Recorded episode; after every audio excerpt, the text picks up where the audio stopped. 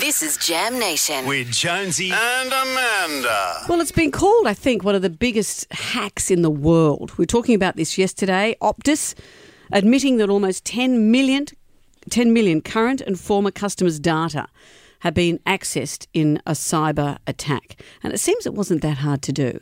Mm. That's what's so frightening. They unlocked a door digitally or electronically, cyberly, and all the information was there. We spoke to tech expert Trevor Long about this yesterday.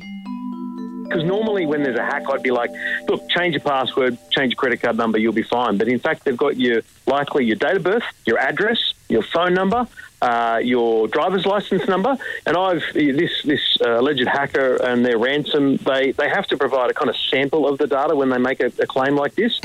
It's your identity. And the thing is, they'll- can apply for credit on your behalf. They could, uh, you know, get loans. But more importantly, over the next months and years, they will scam you. They will spam you with emails that look so legitimate because they know your birthday, they know where you live.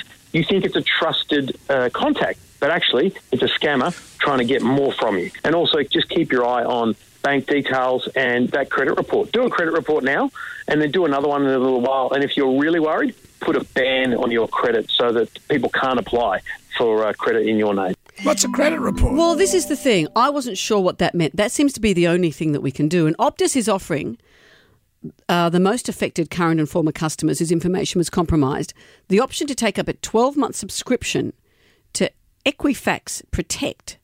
Now, uh, and it won't cost them anything. I think this, I don't understand this completely, but this apparently is the one thing you can do is stop your credit being accessed. Being hacked. One person who did that yesterday after hearing our interview was our boss, Mike. Hello, Mike. Hi, How are you? Mike.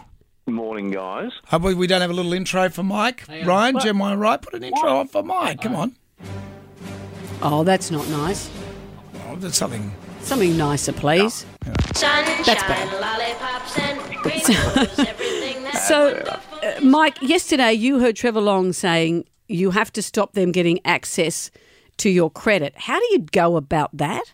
Yeah, that was the first thing that came to mind when I, I heard the news on on the weekend, and I'm a long-term Optus customer. Um, and when then Trevor mentioned that yesterday, I thought, well, I wonder how hard that is. So I just Googled it, uh, and it's effectively, if you just Google uh, credit report ban, uh, there are three credit providing agents or credit reporting agencies in Australia. That they all sound like characters from sci-fi movies. There's Equifax, as you've just mentioned. There's illion, and Experian is the other one. And those are the three companies that effectively anybody who, if you apply for credit, a credit card or afterpay or anything like that, uh, those companies will go to to Experian or illion or Equifax uh, and check you out to make sure that you're uh, you're good to to repay effectively. So. Uh, the good thing is they all talk together, as I discovered yesterday. So if you just Google it up, um, you know, credit report ban, go to one of those websites, so Equifax, illion, or Experian, uh, directly, and there'll be a link on there saying uh, place a, a, a ban on my credit. So effectively, what it does is it stops anybody, including yourself, from obtaining credit. Um, you can then obviously go and unban yourself down the track if you do need to apply for some credit. But if you're, I think if you're pretty high risk, because I felt I was, that's the way to do it. it. Took about five minutes, and as I say, they all talk to each other. So if you do one.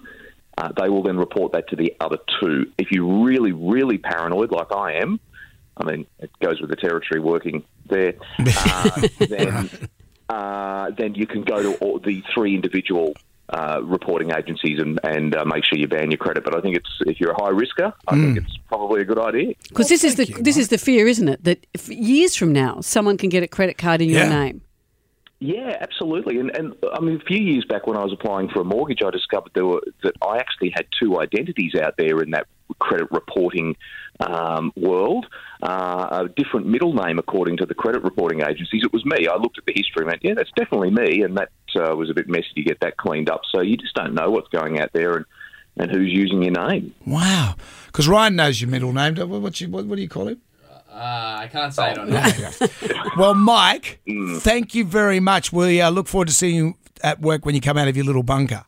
I've been a rare help to you. No, you've been a great help. Thank you. Great help.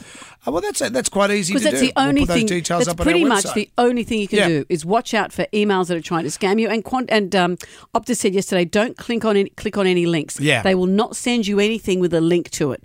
So if you've got that, you that's a scam.